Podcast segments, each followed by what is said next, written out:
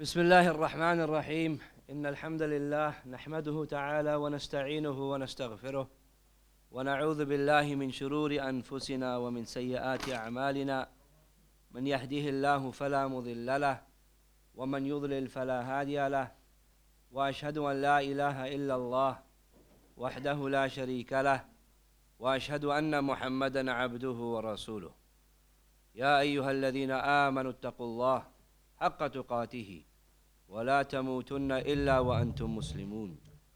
يا أيها الناس اتقوا ربكم الذي خلقكم من نفس واحدة وخلق منها زوجها وبث منهما رجالا كثيرا ونساء. واتقوا الله الذي تساءلون به والأرحام إن الله كان عليكم رقيبا. يا أيها الذين آمنوا اتقوا الله وقولوا قولا سديدا. يصلح لكم أعمالكم ويغفر لكم ذنوبكم. ومن يطع الله ورسوله فقد فاز فوزا عظيما. أما بعد فإن أصدق الحديث كتاب الله وخير الهدي هدي محمد صلى الله عليه وسلم وشر الأمور محدثاتها وكل محدثة بدعة وكل بدعة ضلالة وكل ضلالة في النار. وبعد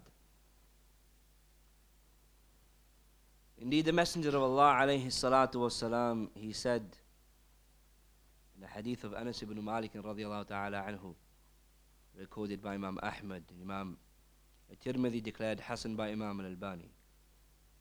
He said, إِذَا مَرَرْتُمْ بِرِيَاضِ الْجَنَّةِ If you pass by the riab of al-Jannah, if you pass by the gardens of Jannah, the gardens of paradise, فَارْتَعُوا And feast meaning feast from those gardens of paradise. So the companions they said, Wama riyadul jannah. What are the riyad of al jannah? What are these gardens of paradise? So the Messenger of Allah alayhi salatu wasalam replied by saying, Hilaq al dhikr.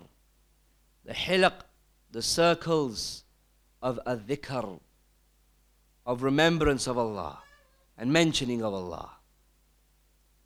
Abdullah ibn Mas'ud radiallahu ta'ala anhu, the great companion, when he would mention this hadith, he would say, I don't intend by way of that.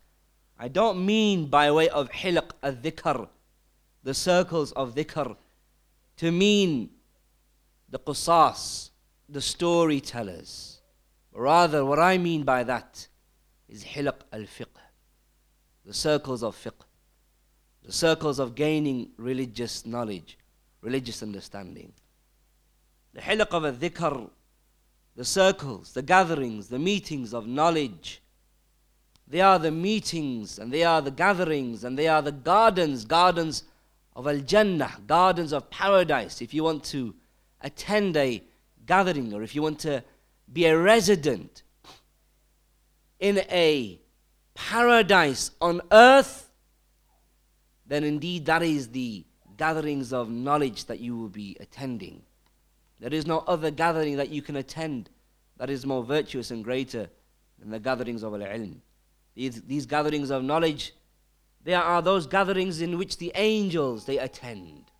The angels they surround the gatherings of al-ilm. The angels, as the Messenger of Allah alayhi salatu wasalam said, إِنَّ, إِنَّ, وَإِنَّ الْمَلَائِكَ لَا تَضَعُوا أجنحتها رضا لطالب العلم Indeed, the angels, they lower their wings out of pleasure for the talib al-ilm, for the seeker of knowledge.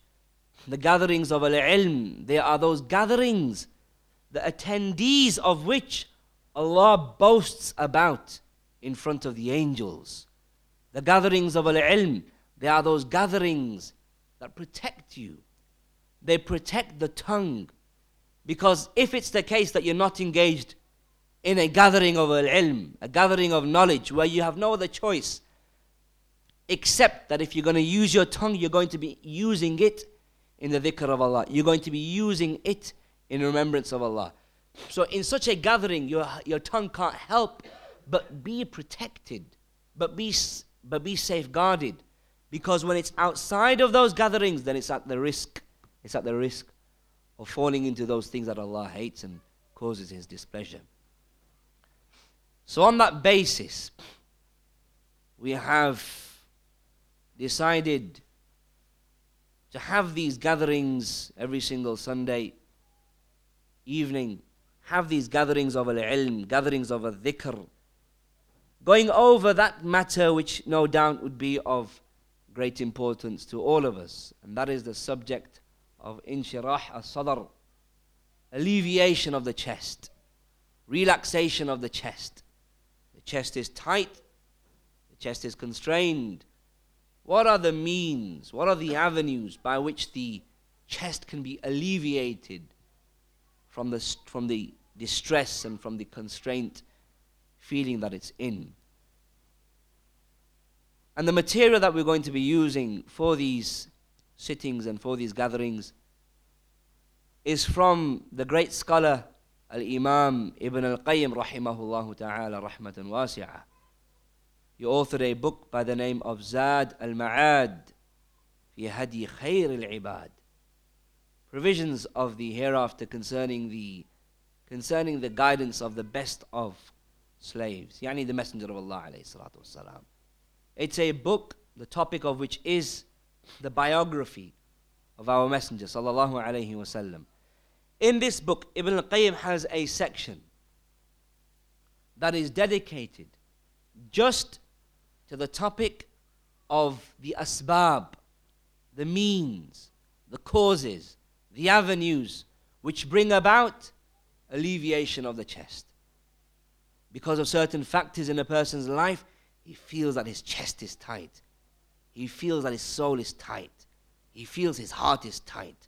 He feels that his life it is tight and constricted, suffocating. So then what are those means and those avenues that the person should adopt in order to bring about the alleviation of that tightness that he's feeling? Ibn al-Qayyim rahimahullah ta'ala he lists several asbab, several means and avenues by which this alleviation can be brought about. And no doubt it's important, it's an important topic for us to consider and to study, especially when it's the case that we're living in an environment that is not an environment whereby those factors and those means and those causes that bring about the inshirah of the sadr that they are prevalent.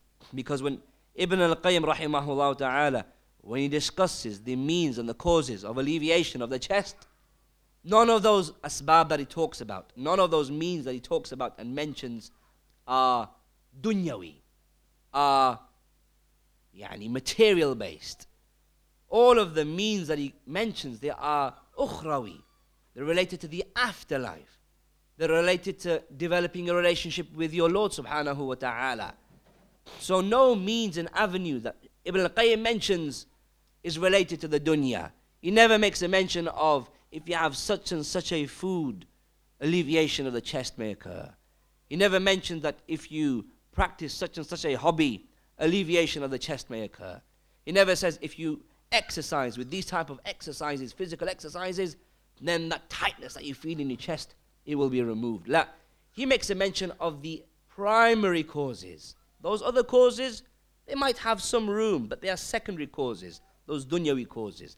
He mentions the primary causes, the main causes, the fundamental means of bringing about that relaxation of the chest. And us who live in Dar al Kufr, those of us, us who live in the lands of disbelief, is it the case that we, we see the sha'air of Islam, we see the signs of Islam being manifest when we are out? Is it the case that we live in an environment where ilm is anywhere and everywhere you go?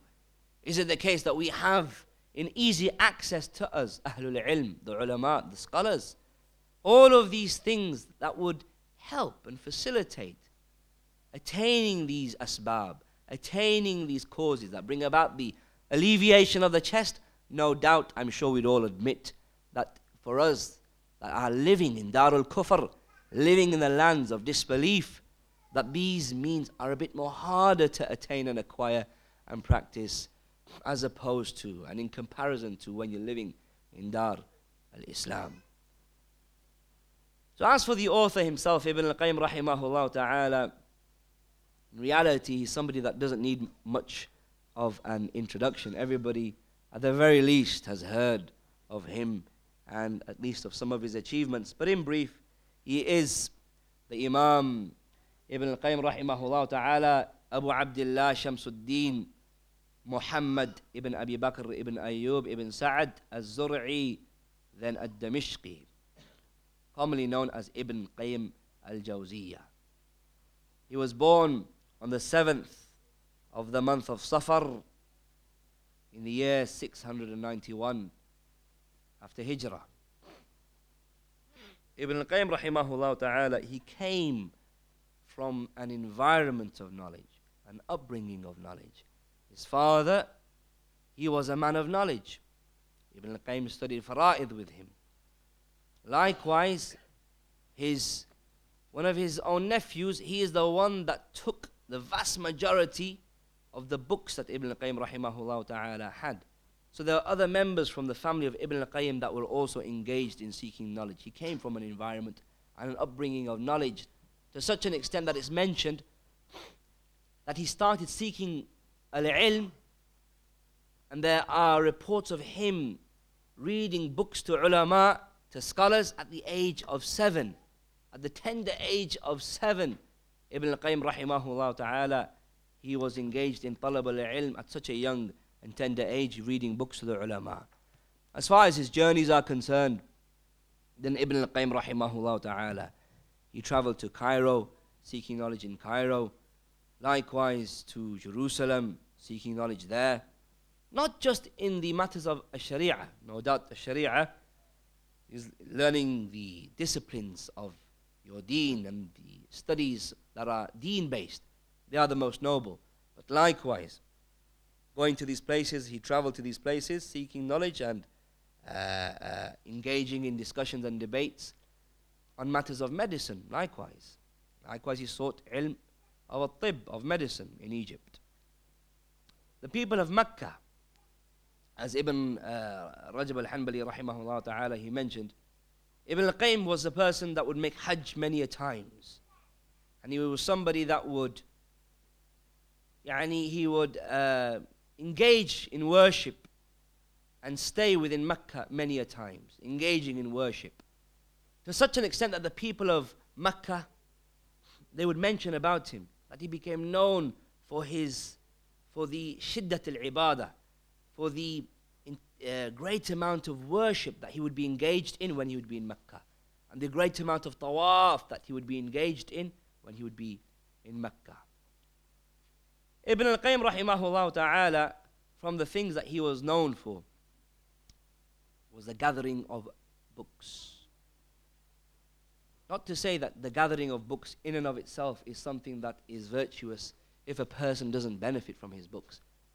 If his heart is hard, if his heart is hard, then those books aren't going to aren't going to be of any benefit and of any use to him.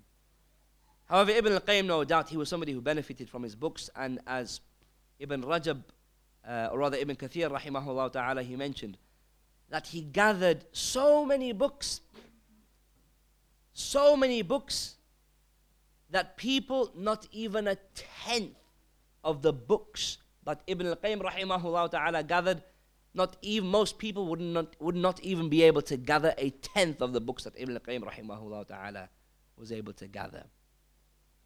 In terms of whom he sought knowledge from, and as mentioned before, he sought knowledge from his father, likewise from Imam al-Mizzi, but the one that he became and the one that he was a, stu- a student and a he had mulazama with, he stuck to, and he became well known and famous for being from amongst his prominent students was whom?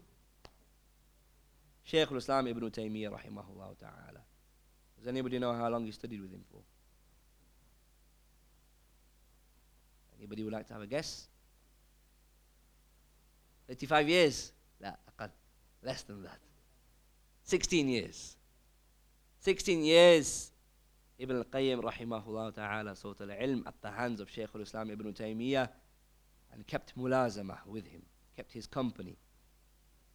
Likewise Imam al-Mizzi, he is also from the teachers of Imam Ibn al-Qayyim. As far as his students are concerned, Then among them is Ibn Rajab al-Hanbali rahimahullah ta'ala. Ibn Rajab al-Hanbali, what's he famous for? Or name me one of the books that he's famous for authoring.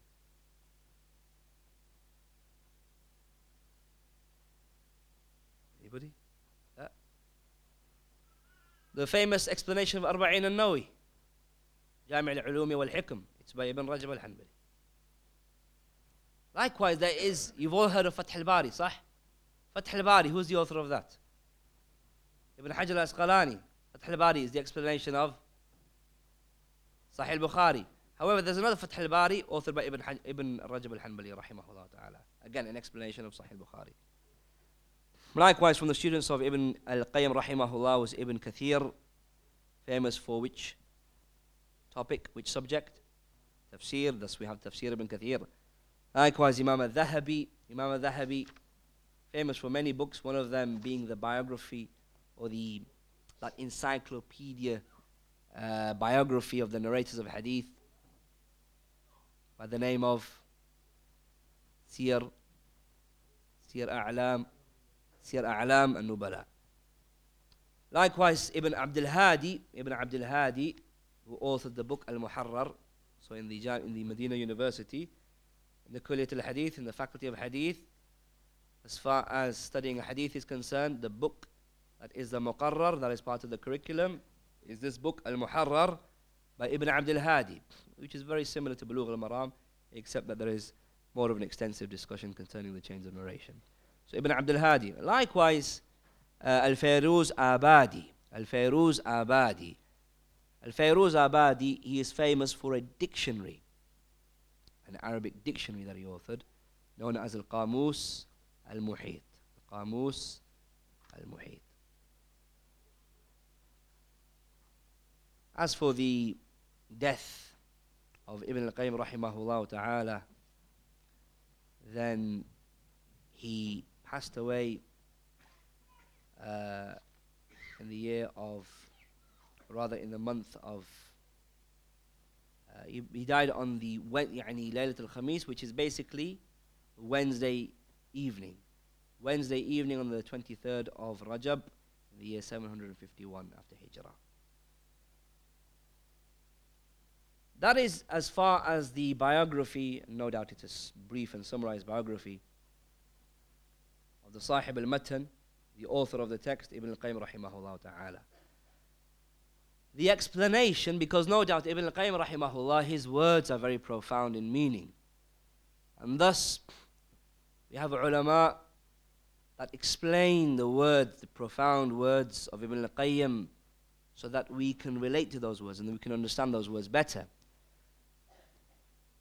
Sheikh Muhammad Aman al-Jami rahimahullah ta'ala, he is the one that gave some commentary, an explanation to this small treatise or this small section from Zad al-Ma'ad of Ibn al-Qayyim rahimahullah ta'ala.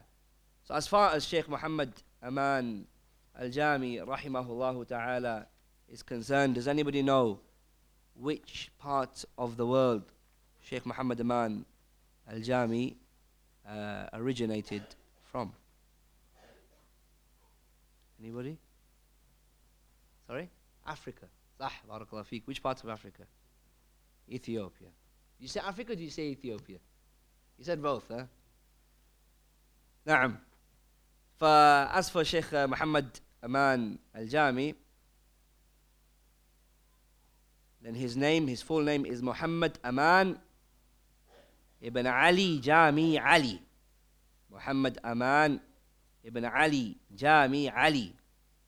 His kunya is Abu Ahmad. He was born in an area known as Harar, in a village known as Taghataba. Taghataba. Taghatab. His official documents concerning his date of birth state that he was born in the year 1349 after Hijrah, corresponds to 13, 1930. In summary, in brief, the Sheikh he began his uh, talab al-ilm at a young age in his village, learning the Quran. Uh, he learnt the Shafi'i madhab at the hands of these teachers in his village. and then the Sheikh, he traveled to, as was the custom amongst the people from Ethiopia, traveled to other villages seeking al-ilm, up until the Sheikh wanted to make al-Hajj. So he went to Somalia, and then from there, with another companion of his, he boarded a ship. However, the ship, yani, there was a lot of waves and a lot of danger. So they yani, uh, disembarked in Aden, which is in Yemen. From there, the Sheikh went to Hudaydah, which is an area, which is a town in Yemen, and then from there they got into the southern part of Saudi Arabia. Before, and while the Sheikh was in Yemen, they were telling him, "Be careful of the Wahhabiyah. Be careful of the Wahhabi when you get to Saudi Arabia." Anyhow, the Sheikh he got to Saudi, and once he had uh, been given entrance to get into Mecca, he performed al Hajj, and there he stayed in the Haram, seeking al ilm, in the Haram seeking knowledge, in the Haram al Makki, uh, until he was acquainted, and he became acquainted while he was in Mecca, studying in the different halaqat of al ilm in Mecca. He became acquainted with uh, Samahat al Shaykh Abdul Aziz ibn Baz, rahimahullah ta'ala. And with the Shaykh, he traveled to Riyadh when Al Ma'had al Ilmi was opened there. The Institute of Knowledge was opened in Riyadh. And there the Sheikh, he joined the Ma'had al-Ilmi in Riyadh. You could say it's the equivalent of a secondary school. Obviously, it wasn't just for teenagers, but in terms of the academic level of the knowledge that was being taught, equivalent to a secondary school. And then after that, the Sheikh, he joined the Kulliyat al-Sharia, the faculty of Sharia in uh, Riyadh. And thereon after, in, يعني, in 1380, which is corresponding to 1961, uh, after graduating from there, the Sheikh he went to Pakistan, to Punjab, Punjab in Pakistan, the, one of the provinces in Pakistan, and he joined the Jamiat, and he got his masters from Jamiat uh, Punjab, from the University of Punjab. He got his masters from there. And thereon after, that was in the year 1974. Uh, and then his doctorate, his PhD, he got that from Al Qahira, he got that from Egypt uh, in Cairo.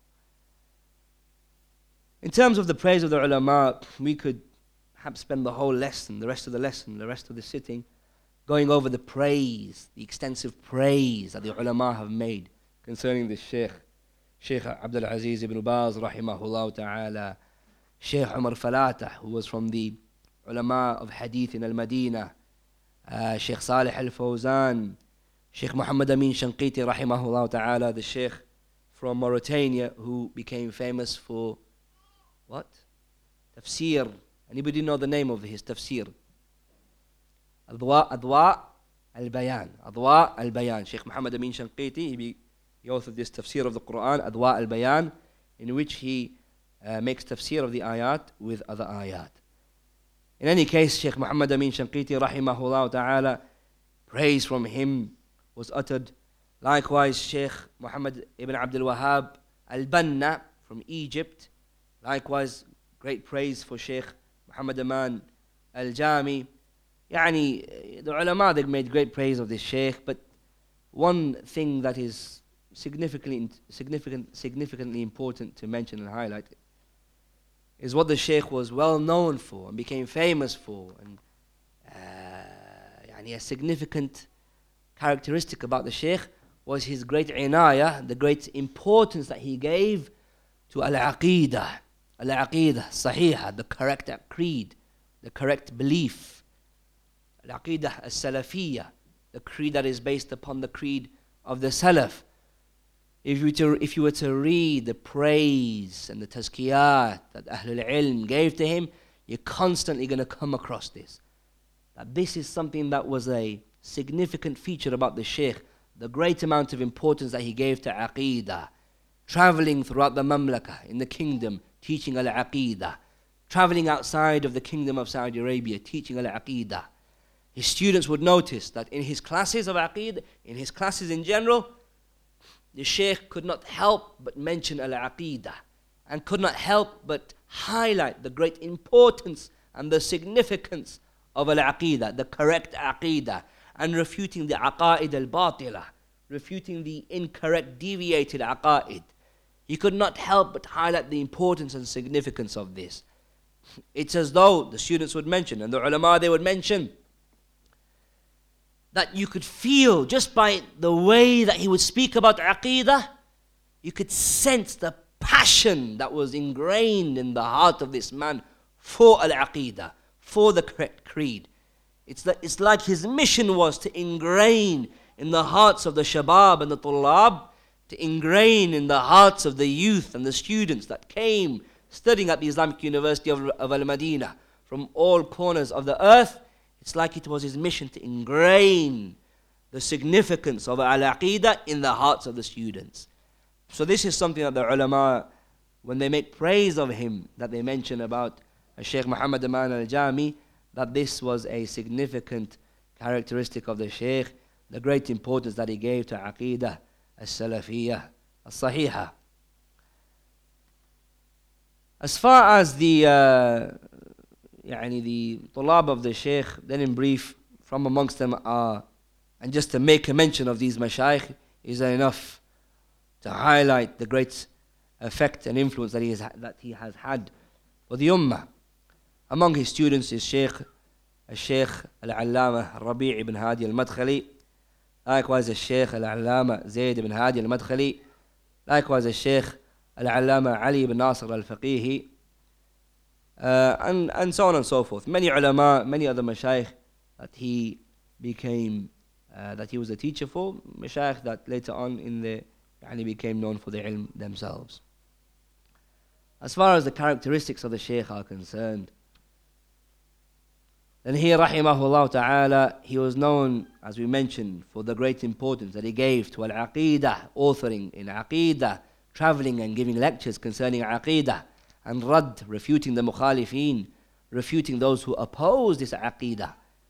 Likewise, from his characteristics was the lack of mixing that he would do with people. He wasn't somebody that would greatly socialize with people his barnamij, his program, his, uh, his schedule was well known. In the morning, he would leave to Al Jami'ah Al Islamiyah, to the Islamic University for work. Teach at the university. Come home.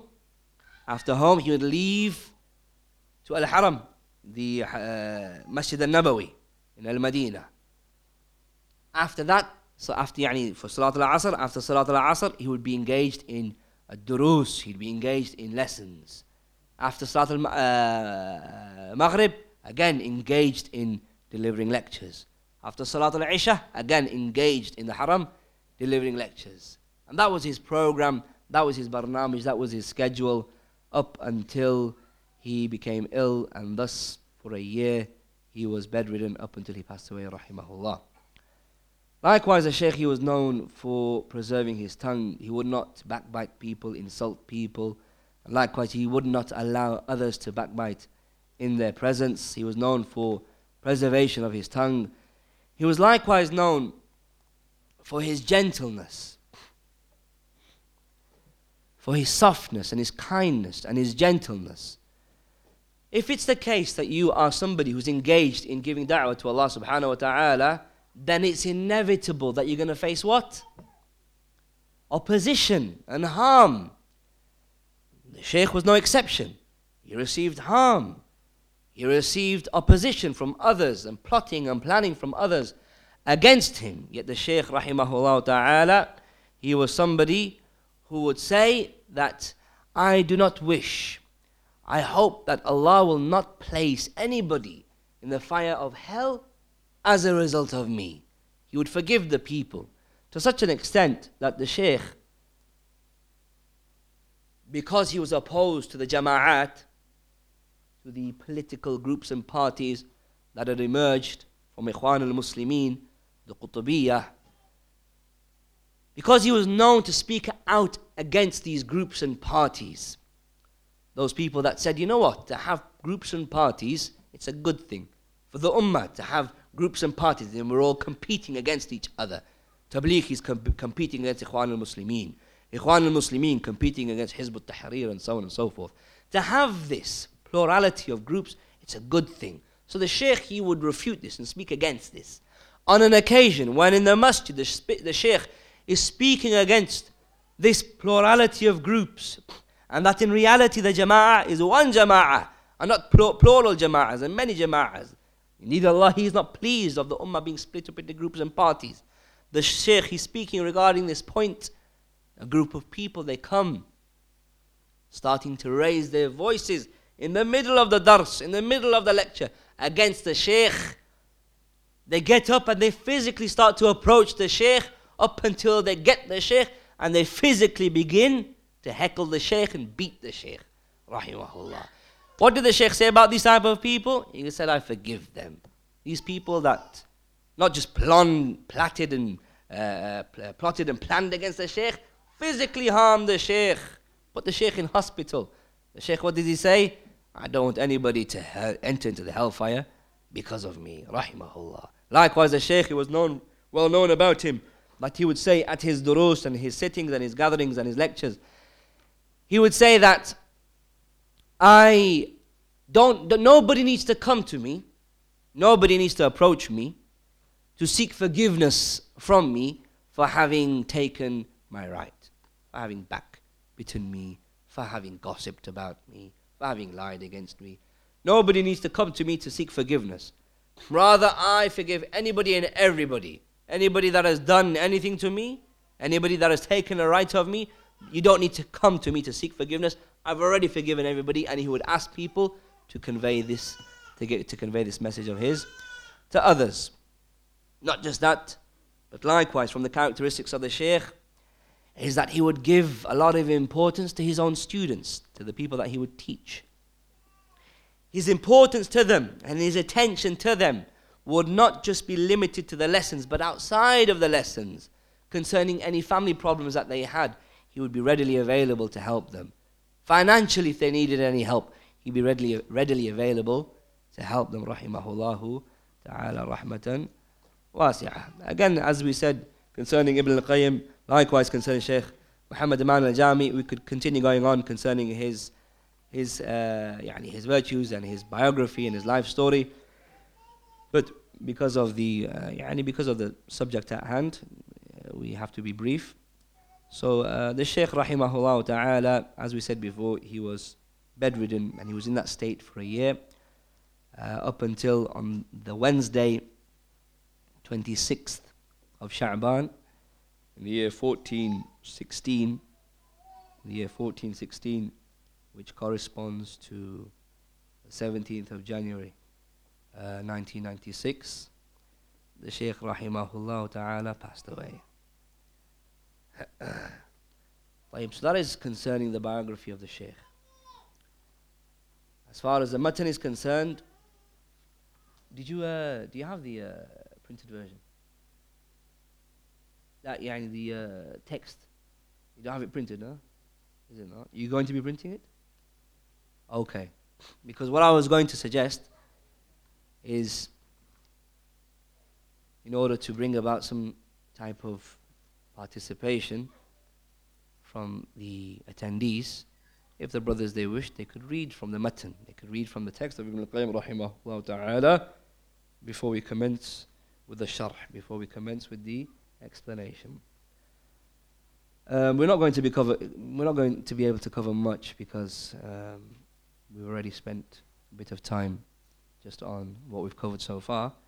But we'll mention the first line or so from the matan and some of the ta'liqat, some of the commentary that Sheikh Muhammad Aman he gave, and then we can continue next week. So Ibn al-Qayyim rahimahullah ta'ala, he says, فصل في أسباب شرح الصدور وحصولها على الكمال له صلى الله عليه وسلم. So he says chapter or section concerning the means by which alleviation, relaxation of the chests are brought about acquisition of which, or perfect acquisition of which, belongs solely to the Messenger of Allah. Meaning, but here is a chapter, this is a chapter, this is a section of the book which is about the means and the avenues and the methods that you need to adopt in order to bring about relaxation in your chest. And perfect relaxation perfect relaxation was only ever attained and can only ever be attained by Allah's Messenger alayhi salatu wasalam. Was only ever attained, only ever attained by the Messenger of Allah alayhi salatu wasalam. That is the title.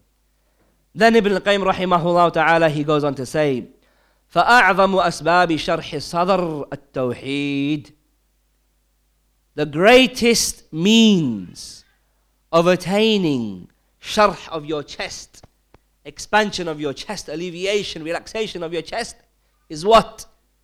Getting a good job? La, he doesn't say this. Getting a promotion? La.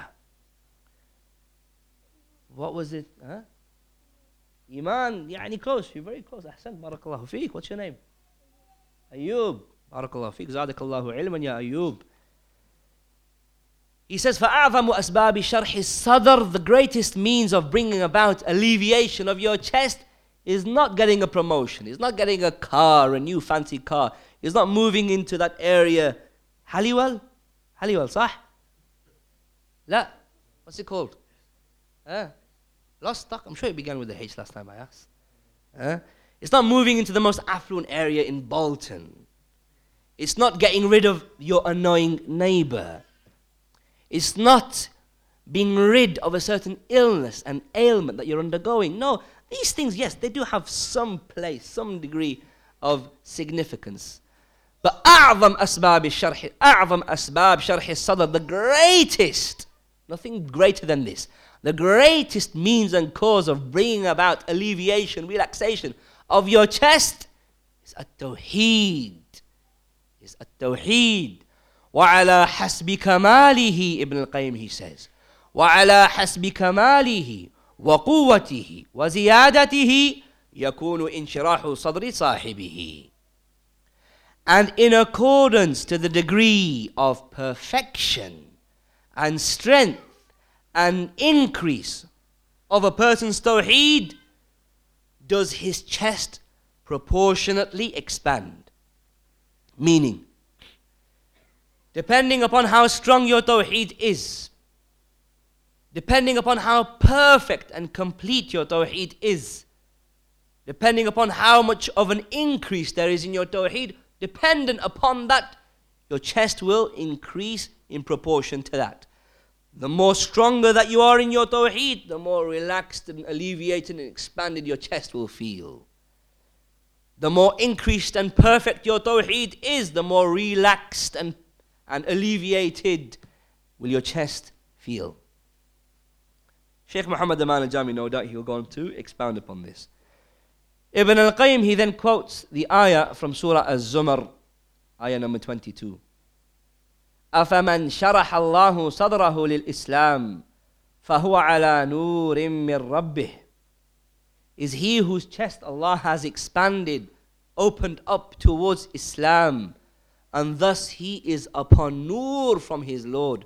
Meaning, is he like the one that is not like that? Is the one whose chest Allah has opened up by His rahmah, by His generosity. Allah did not have to open up your chest to Islam. Rather, that was a fadl from Him. That was a favor from Allah.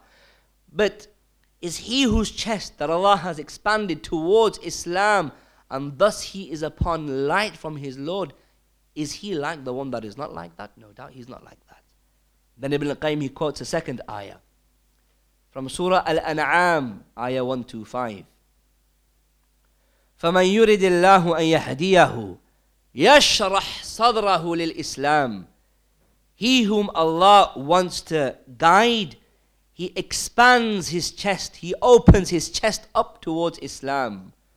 ومن يرد أن يضله يجعل صدره ضيقا حرجا كأنما يصعد في السماء But he whom Allah wants to misguide, then he causes his chest to become tight and constrained as though he is being raised into the skies.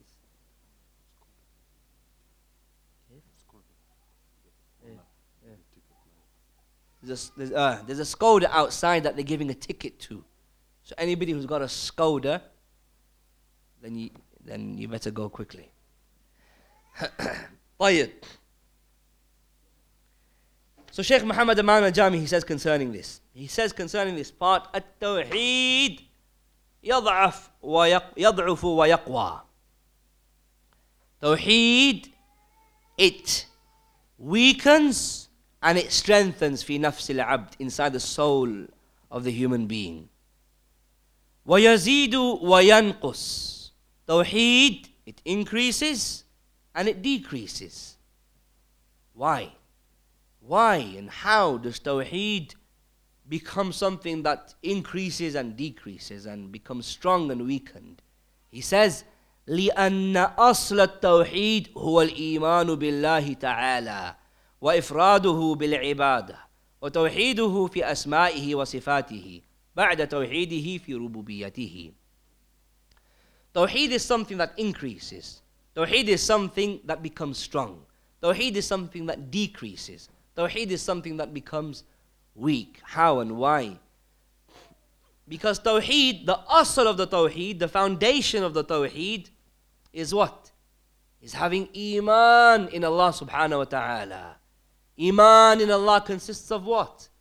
Iman in Allah consists of Iman in His existence, Iman in His right of worship, Iman in His, uh, uh, يعني His unicity of His Lordship, Iman in the unicity of His names and His attributes, that there's nothing like Him.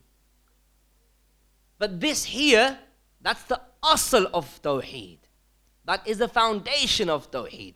If this is null and void, if this is non existent, then your Tawheed is null, null and void. If this here, يعني Iman in the existence of Allah, Iman in Allah, Allah's Lordship, Iman in Allah's right of worship, Iman in Allah's names and attributes, if this is not present, then, the, then because it's the asl of Tawheed, then there is no Tawheed in that person's heart. That's the asl of Tawheed. That's the foundation of Tawheed. But then there is another matter that a person needs to take into consideration. And that is what? The Kamal at Tawheed The perfection and completion of your Tawheed. That is the asl of Tawheed.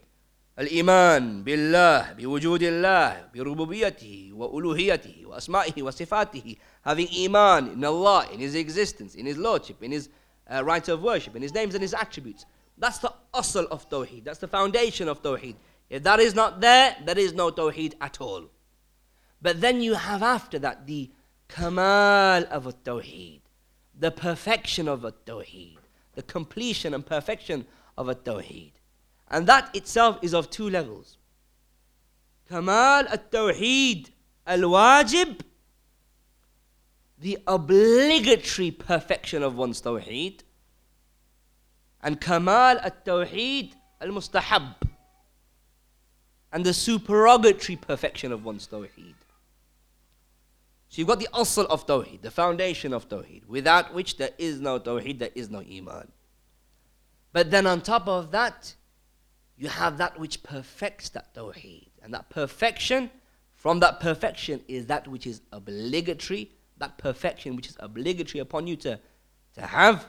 If you don't have that perfection, then we say that your tawheed is naqis. Tawheed is deficient, it is weak. And then above that, there is a tawheed al mustahab, the, the, rec- the uh, supererogatory tawheed. So, as for tawheed, or kamal at tawheed al wajib, the perfection and completion that is wajib concerning your tawheed, then that is then that is يعني fulfilling the obligations of Allah subhanahu wa ta'ala and abstaining from the prohibitions that Allah subhanahu wa ta'ala has commanded you to abstain from يعني the حقوق of التوحيد the rights of التوحيد لا يؤمن أحدكم حتى أكون أحب إليه من والده وولده والناس أجمعين the messenger said he says لا يؤمن none of you have iman none of you do not believe none of you have iman which iman الإيمان الكامل الإيمان الكامل يعني يعني كمال الإيمان الواجب the perfection of one's iman that is wajib you do not you do not have that obligatory perfection of one's iman hatta up until I become more beloved to him the messenger is saying than his father his son and the whole of mankind لا يؤمن أحدكم حتى حتى يحب لأخيه ما يحب لنفسه the messenger says, none of you has iman up until he loves for his brother what he loves for himself. Which iman? Kamal, al iman al wajib. The perfection of one's iman that is wajib. That perfection that is wajib upon a person to attain. Then uh, there, thereon after you have Kamal al iman al mustahab.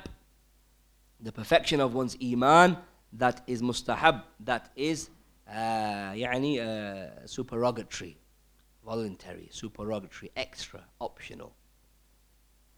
Therefore, that occurs and that is attained as a result of doing what? Worshipping Allah, but that could fit into Kamal al-Tawheed al-Mustahab. So, Kamal al-Tawheed al-Mustahab, the perfection of one's Tawheed, uh, Kamal al-Tawheed al-Wajib, the perfection of one's Tawheed, which is wajib, that perfection that is wajib for the Muslim to have, is keeping away from the prohibitions and fulfilling the obligations. So, therefore, attaining that Tawheed that is not obligatory, but is supererogatory, is attained by the slave يعني who, who engages in those acts of worship that are not obligatory. Okay, not obligatory. So, in, in any case, Tawheed, it is something that decreases and it increases.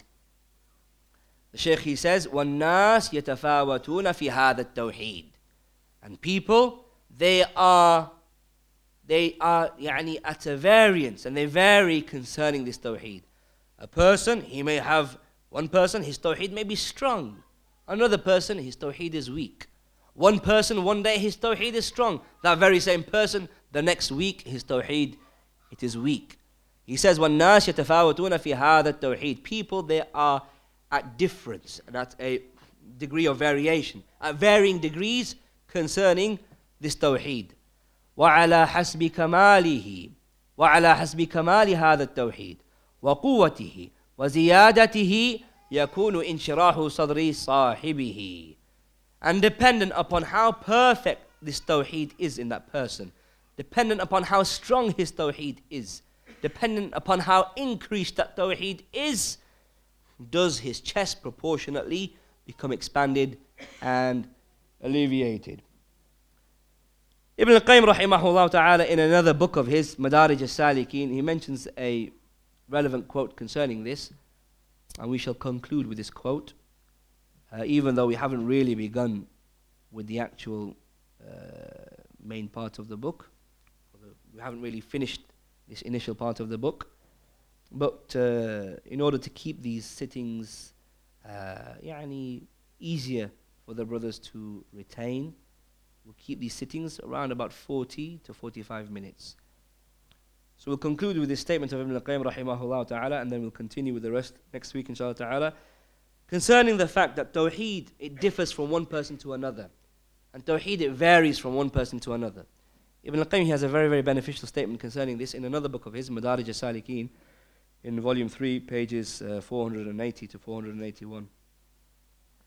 He says لا ريب أن أهل التوحيد يتفاوتون في توحيدهم علما ومعرفة وحالا تفاوتا لا يحصيه إلا الله.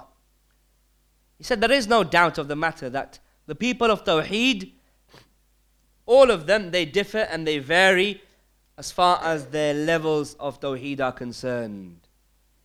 Based upon their knowledge, they differ and they vary concerning the knowledge of Tawheed that they have the awareness and the recognition of Tawheed that they have, their hal concerning Tawheed, their condition concerning fulfilling this Tawheed and observing this Tawheed.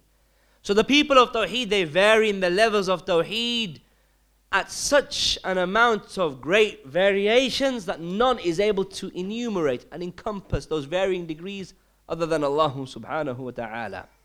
He then goes on to say, فأكمل التوحيد فأكمل الناس توحيدا الأنبياء صلوات الله وسلامه عليهم. Therefore, the greatest of people and the people that have the most perfect of at-tawheed are the prophets. And then amongst those prophets, al-mursalun. The messengers have more of a perfect tawheed. Their tawheed is more perfect than the, than the prophets. Then amongst those messengers, there is another group of messengers within that group of messengers, within the group of messengers, there is a specific category of messengers whose tawheed is even more complete and more perfect. Who are they? Ulul Azm, barakallahu fik. The Ulul Azm, the five strong, firm willed prof- uh, messengers, they are the ones whose tawheed is more perfect and more complete than the other messengers. Who from the children can tell us who those ulul azm are? Those five strong-willed prophets and messengers. MashaAllah. We've got three, eh? Ayub, what's your name? Ab- Abdurrahim, Haytham, Ansar. طيب. يلا عبد الرحيم. Who are, the, who are those five strong, firm-willed messengers? نوح عليه السلام إبراهيم عليه السلام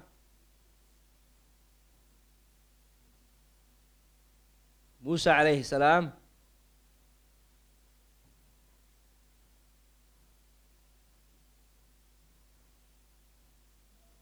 Muhammad sallallahu alayhi wasallam, how many is that? Four. You've mentioned so far uh, Nuh alayhi salam, Ibrahim alayhi salam, Musa alayhi salam, Muhammad sallallahu alayhi wasallam. There's somebody that you're missing in between Musa alayhi salam and Muhammad sallallahu alayhi wasallam. A Isa alayhi salatu wasalam. Ahsan barakallah fik. So these are the five ulil azm, these are the five strong-willed prophets and messengers. Ibn al-Qayyim rahimahullah ta'ala, he says, وَأَكْمَلُهُمْ تَوْحِيدًا And the most perfect out of these five strong-willed prophets and messengers in Tawheed, Al-Khalilan. The two Khalils the two friends of Allah subhanahu wa ta'ala, the two beloved and close friends of Allah, uh, Allah subhanahu wa ta'ala. And they are Muhammad wa Ibrahim salawatullahi wa salamuhu عليهما فإنهما قام من التوحيد بما لم يق بما لم يقم به غيرهما علما ومعرفة وحالا ودعوة للخلق وجهادا فلا توحيد أكمل من الذي من الذي قامت به الرسل ودعوا إليه وجاهدوا الأمم عليه. Ibn al-Qayyim he says, so these two prophets. They carried out Tawheed and they established Tawheed in such a manner that no one besides these two has ever carried out. They carried out this Tawheed in a way and in a manner that nobody else ever carried out as far as their knowledge and awareness of Tawheed is concerned, as far as their own hal, their condition, their implementation, them carrying out this tawheed and actualizing this tawheed is concerned. Nobody, nobody established this tawheed like they did in calling to this tawheed, in calling the creation to tawheed, in striving in regards to this tawheed. Therefore, Ibn al-Qayyim he says, there is no tawheed that is more perfect and more complete than the tawheed that was established by the messengers and that the messengers called to, and the tawheed on account of which they strived against the dif- disbelieving nations uh, because of. طيب يا إخوان, so as we said, we'll conclude here um, at this initial part of the book. And then بإذن ta'ala, next Sunday, same time, we'll continue with the rest of Sheikh Muhammad Aman al-Jami's explanation to this part of the text. So unless there is anything that needs to be repeated or corrected or clarified, we'll conclude here. لا طيب والله تعالى أعلم وصلى اللهم على نبينا محمد والحمد لله رب العالمين